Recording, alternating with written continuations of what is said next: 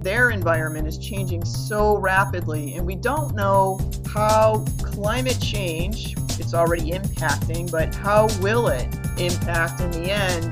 And what will happen to the healthy populations? Will there be new emerging diseases with climate change? Will predators such as killer whales move further north and be more of a threat to belugas? What about loud sound in the ocean and more, know, with less sea ice, there's more infringement and encounters with, with humans?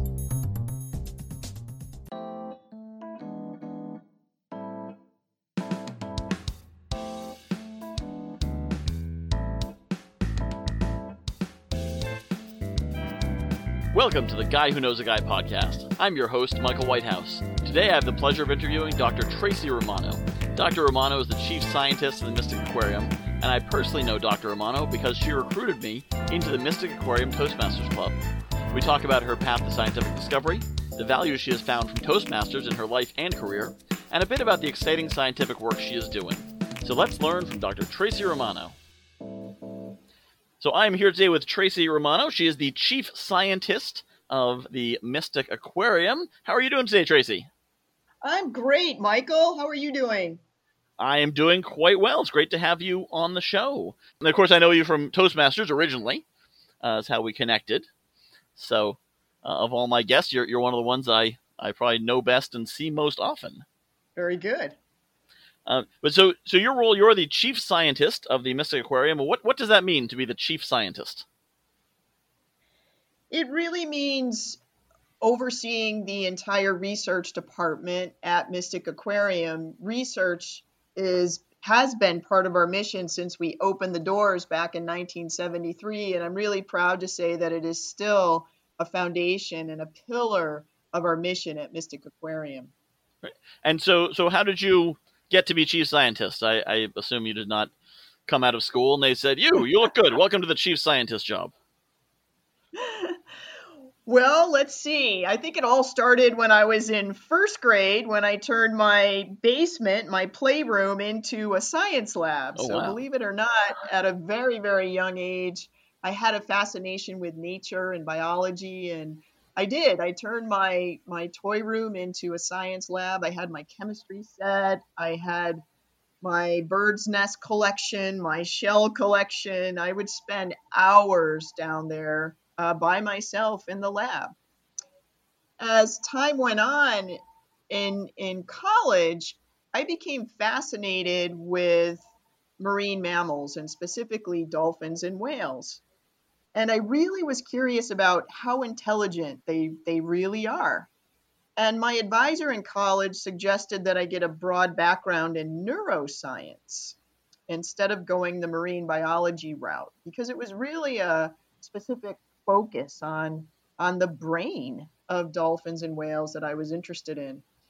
So I was fortunate enough to gain some experience as a college student in the labs at the University of Rochester School of Medicine during the summers. I'm from Rochester, New York. So going home for the summer, I was able to work in a laboratory that studied how stress impacts the immune system and why when you get stressed out, you get sick. And so I was really fascinated with that as well. And when it came time to graduate college, my mentor in the lab said, Why don't you apply to graduate school? And he said, Here's a fellowship that's offered uh, through the Department of Defense. And if you get this fellowship, it pays for your graduate school, it pays tuition, it even gives you a stipend. And I was really lucky because I, I received that fellowship, but my main break was when the Navy wanted you to study in their research and development labs during the summers of graduate school. And I was reading all the different kinds of research that the Navy labs offer. Many things I just didn't understand, you know, the hydro hydrodynamics and uh, propulsion of submarines and, and things like that. But then I saw neurobiologist who studies dolphin cognition, behavior, and neuroanatomy. And I, I took a double take at it and I was so excited because that's exactly what I wanted to do. so I, I called up Dr. Sam Ridgway, and little did I know, I didn't know who Sam was, but it turns out he's the father of marine mammal medicine and, and research.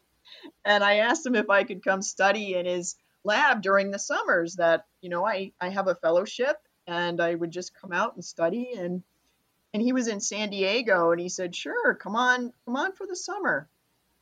And that was it for me. I I spent all the summers of graduate school in San Diego studying with Dr. Ridgway, and he had dolphins, bottlenose dolphins, right there on site with the Navy. And I just learned so much. And of course, at the time, I was ready to to leave graduate school and just go work there is what I wanted to do. But Dr. Ridgway said, you know, you're studying stress in the immune system, we really don't know a lot about the dolphin immune system. And so there I found my calling and took it back to the University of Rochester during during my the school year and talked to my committee and said, you know, we really have a gap in our understanding of how stress impacts the immune system of marine mammals. I'd really like to do my thesis investigating this. Well, you know, I'm surprised I didn't get laughed out of the room because here here we are at a human medical school. But my committee knew that I had a passion for this and they were so supportive that they let me do it. So my thesis was on neural immune interactions in the beluga whale. Um, and, you know, after that, I was able to do a postdoc out in San Diego full time and I had my own lab at the Navy for a while. And then the the vice president of research or the director of research position opened up at Mystic Aquarium. And some colleagues of mine suggested that I apply for that position. And I had never really thought or dreamed of leaving the Navy.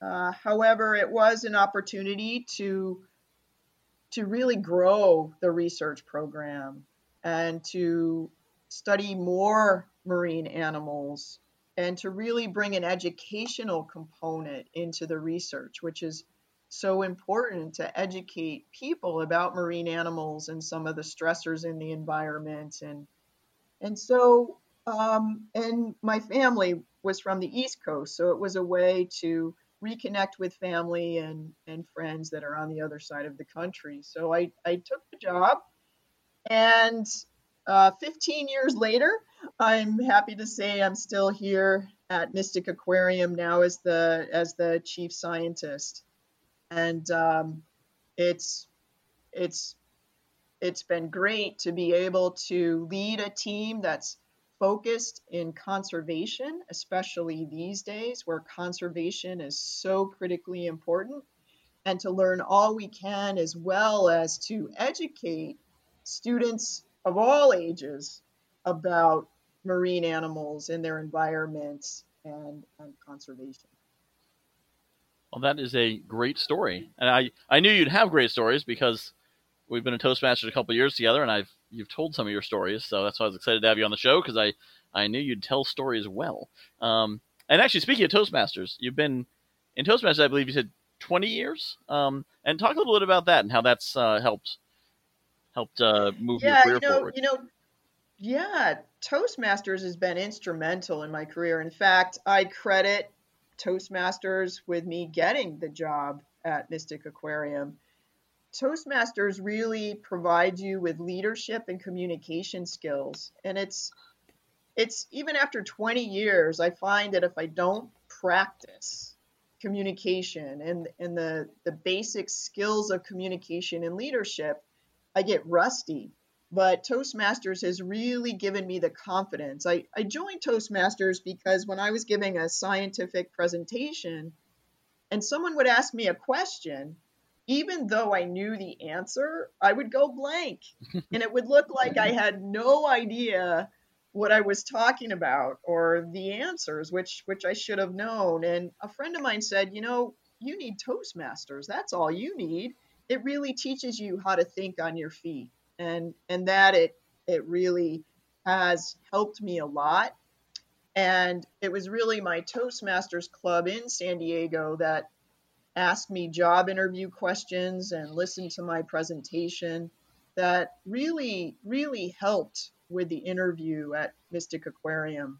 Um, and then, you know, as time went on, I began to see all of our employees at the aquarium really, really wanting workshops in communication and leadership. And I thought, well, what about Toastmasters? Let's establish a Toastmasters club for our employees. And so I did that as, as a project under Toastmasters.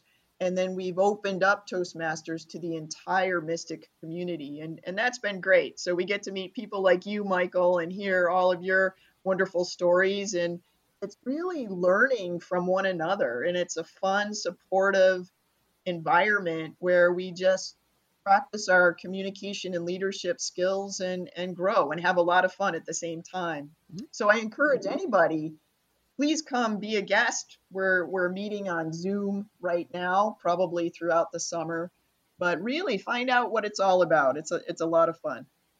And uh, so, if somebody were to come to a Toastmasters meeting on the second or fourth Wednesday at four thirty on Zoom, uh, what would they experience? What would they experience? Uh, they would get to listen to some amazing speeches, and they would get to help evaluate those speeches. We actually have a formal evaluation process where we have evaluators for all the speeches that are done with in a most positive fashion. Uh, they would also get to participate in table topics, which is impromptu speaking, what I have trouble with, where someone will ask a question and you have to formulate a one to two minute speech to respond to the question. Um, but you know, you can you can participate or you could just sit back and listen. We work on listening skills as well. You may volunteer to be the ah counter, where you count ahs and ums and filler words with people speaking. Uh, so so uh, so that's something we also keep track of to really, you know, draw attention to those items in our speaking which we may not be attuned to, but it really helps point it out and it just helps you get better. So we would love to have any guest find out and participate and just join in and see what our club is is all about. Well, thank you for joining me on that shameless uh, diversion to a shameless plug for Toastmasters. Because what's the point of having a podcast if you can't promote organizations you love? Um, and and and, and if I could interrupt, Michael, the best part is it's at Mystic Aquarium, right? So when we're meeting in person, you can come to the aquarium and see the animals and and improve your communication and leadership skills at the same time. It is true. We might be the only Toastmasters club where you can listen to a speech and glance, glance out the window and see a dinosaur at the same time. Exactly. Um, and so, so segueing back over to the aquarium. Um, so where does the, the funding come from for for the, of course, research being important, I'm sure you have all the money you need, right? oh boy, it's always a struggle. So it's always a struggle for for our research program. We're always writing grants, and now grants are getting more and more competitive and harder to come by.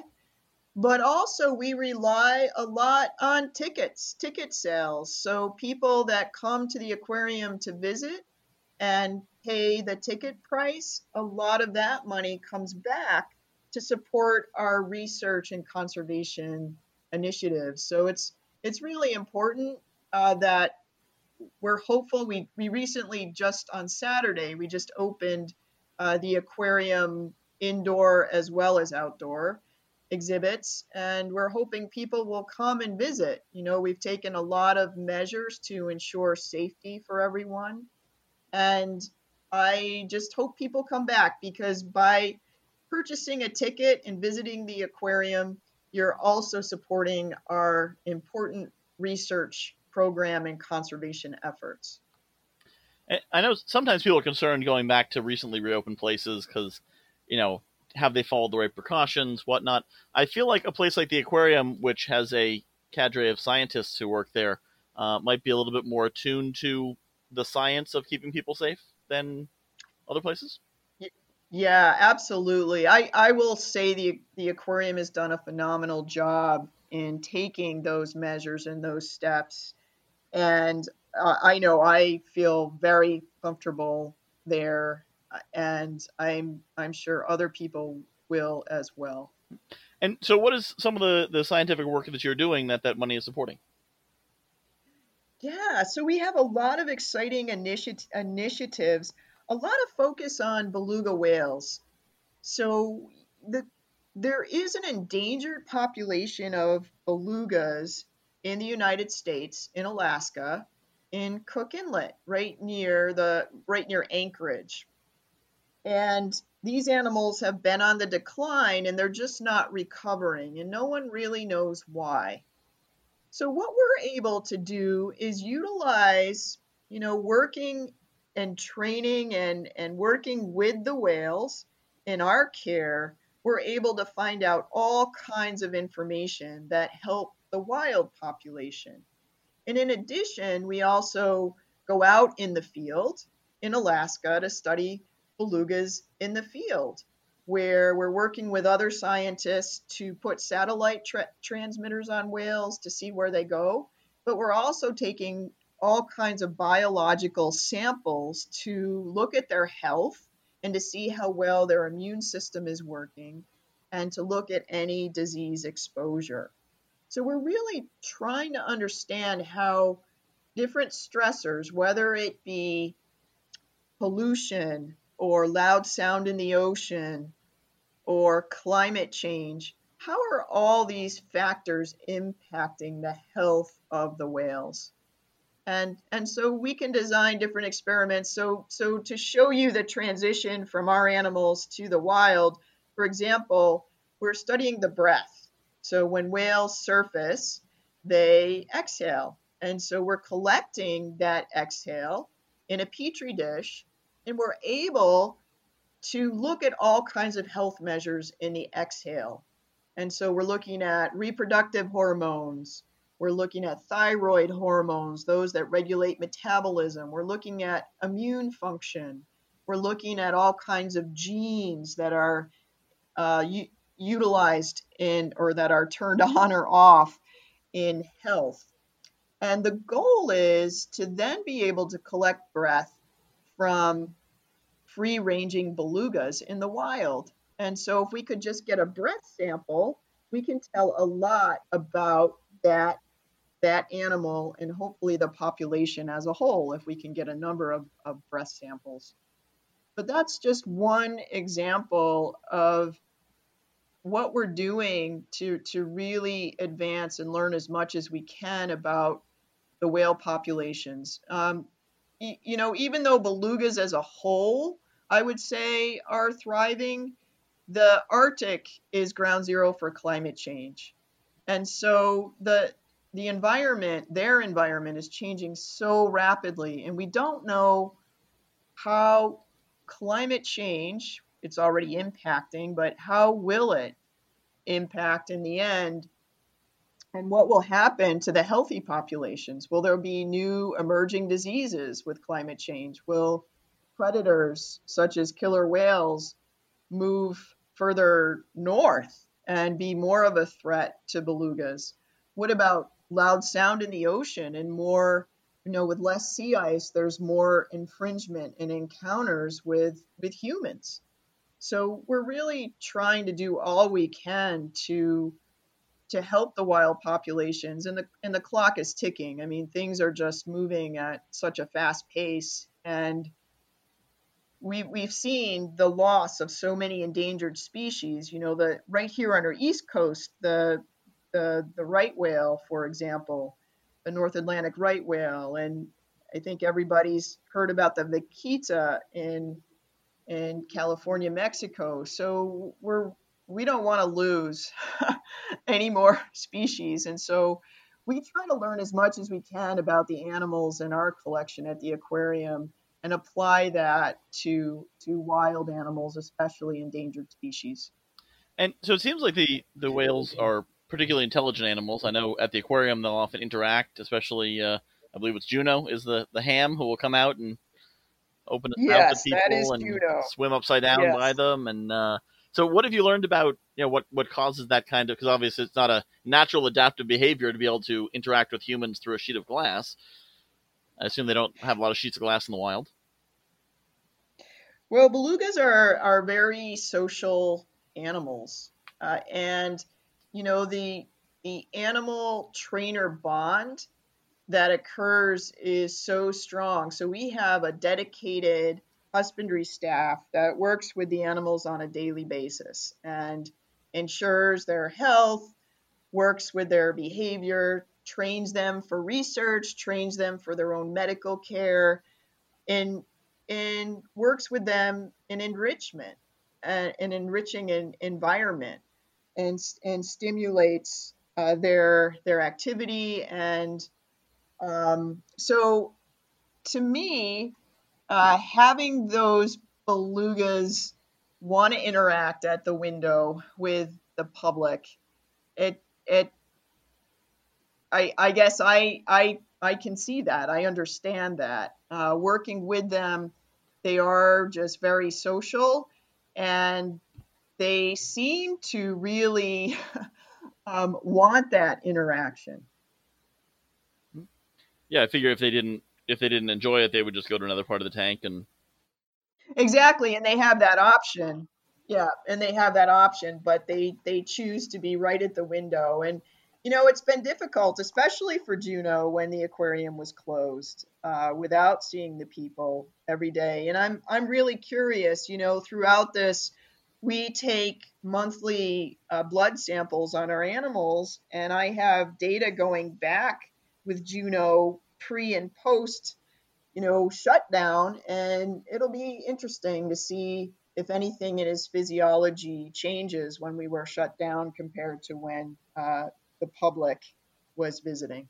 Yeah, I, I know there's there's some people who object to you know animals in captivity, and they say they should be they should be free. But it, it seems, I mean, from a layperson perspective, it certainly seems like the whales are happy to be interacting with people. But I imagine since you're taking blood samples, you know, their cortisol levels or whatnot, um, are, are you able to kind of determine what their state of mind is, so to speak, in in that environment?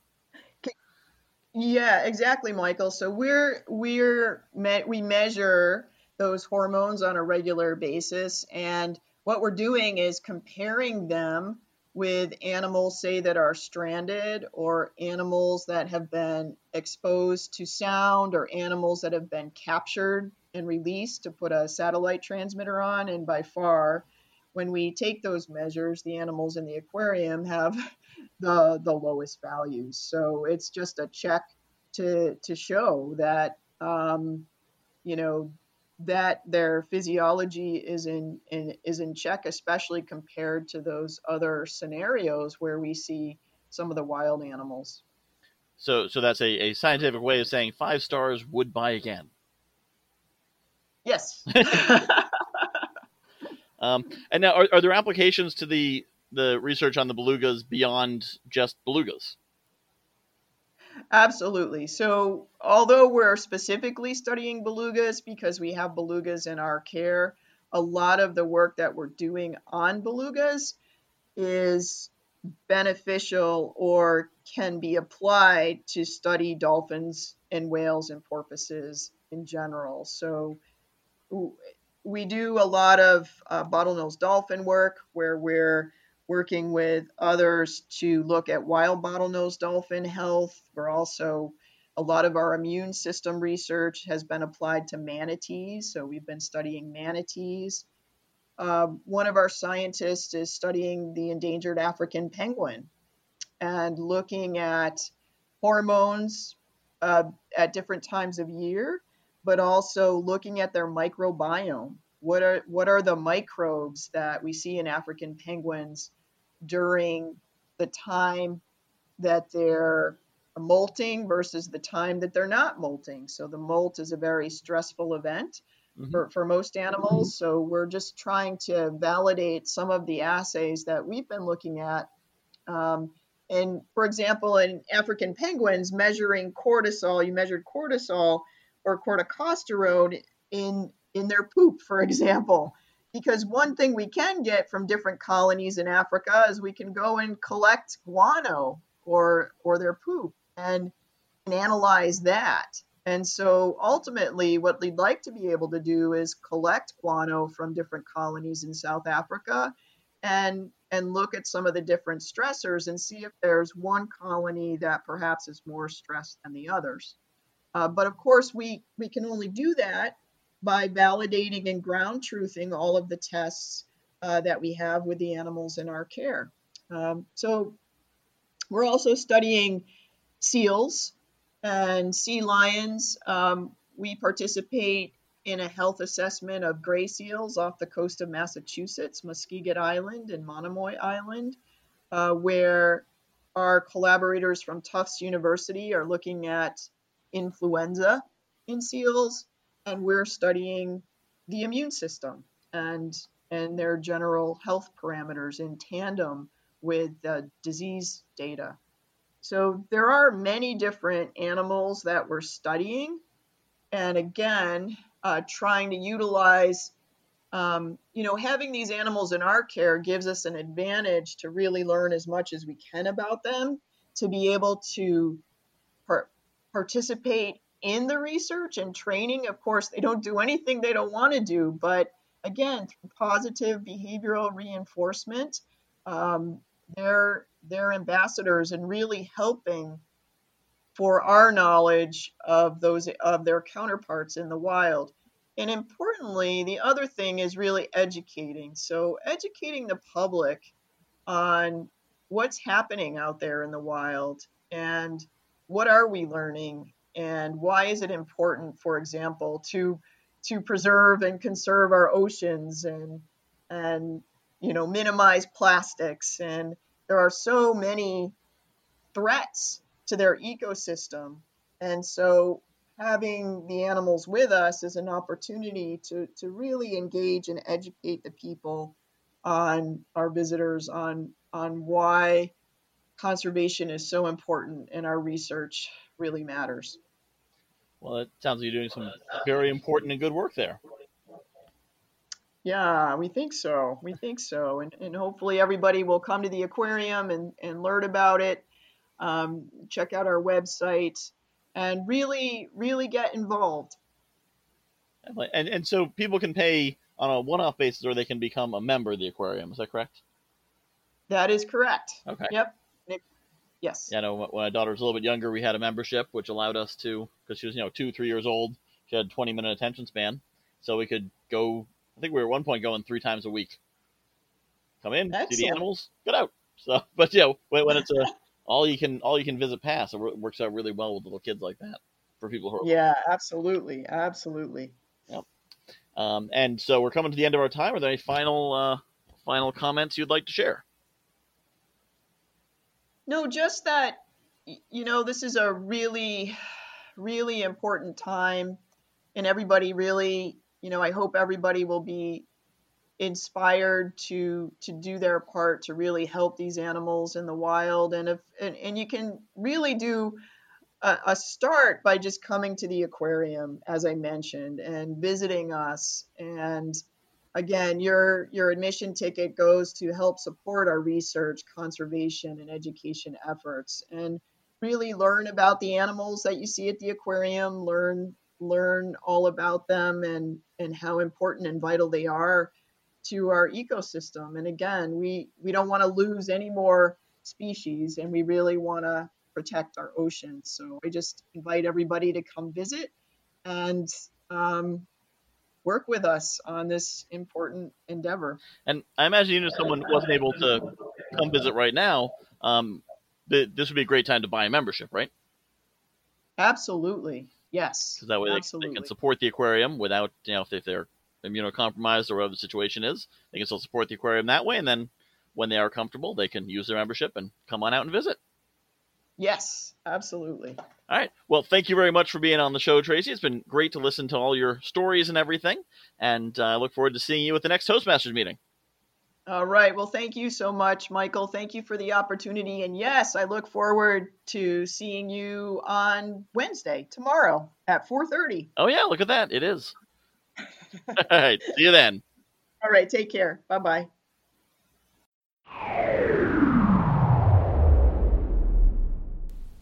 Part of the work of producing a podcast episode is going back through and listening to various segments, especially to find that pull quote I use at the beginning.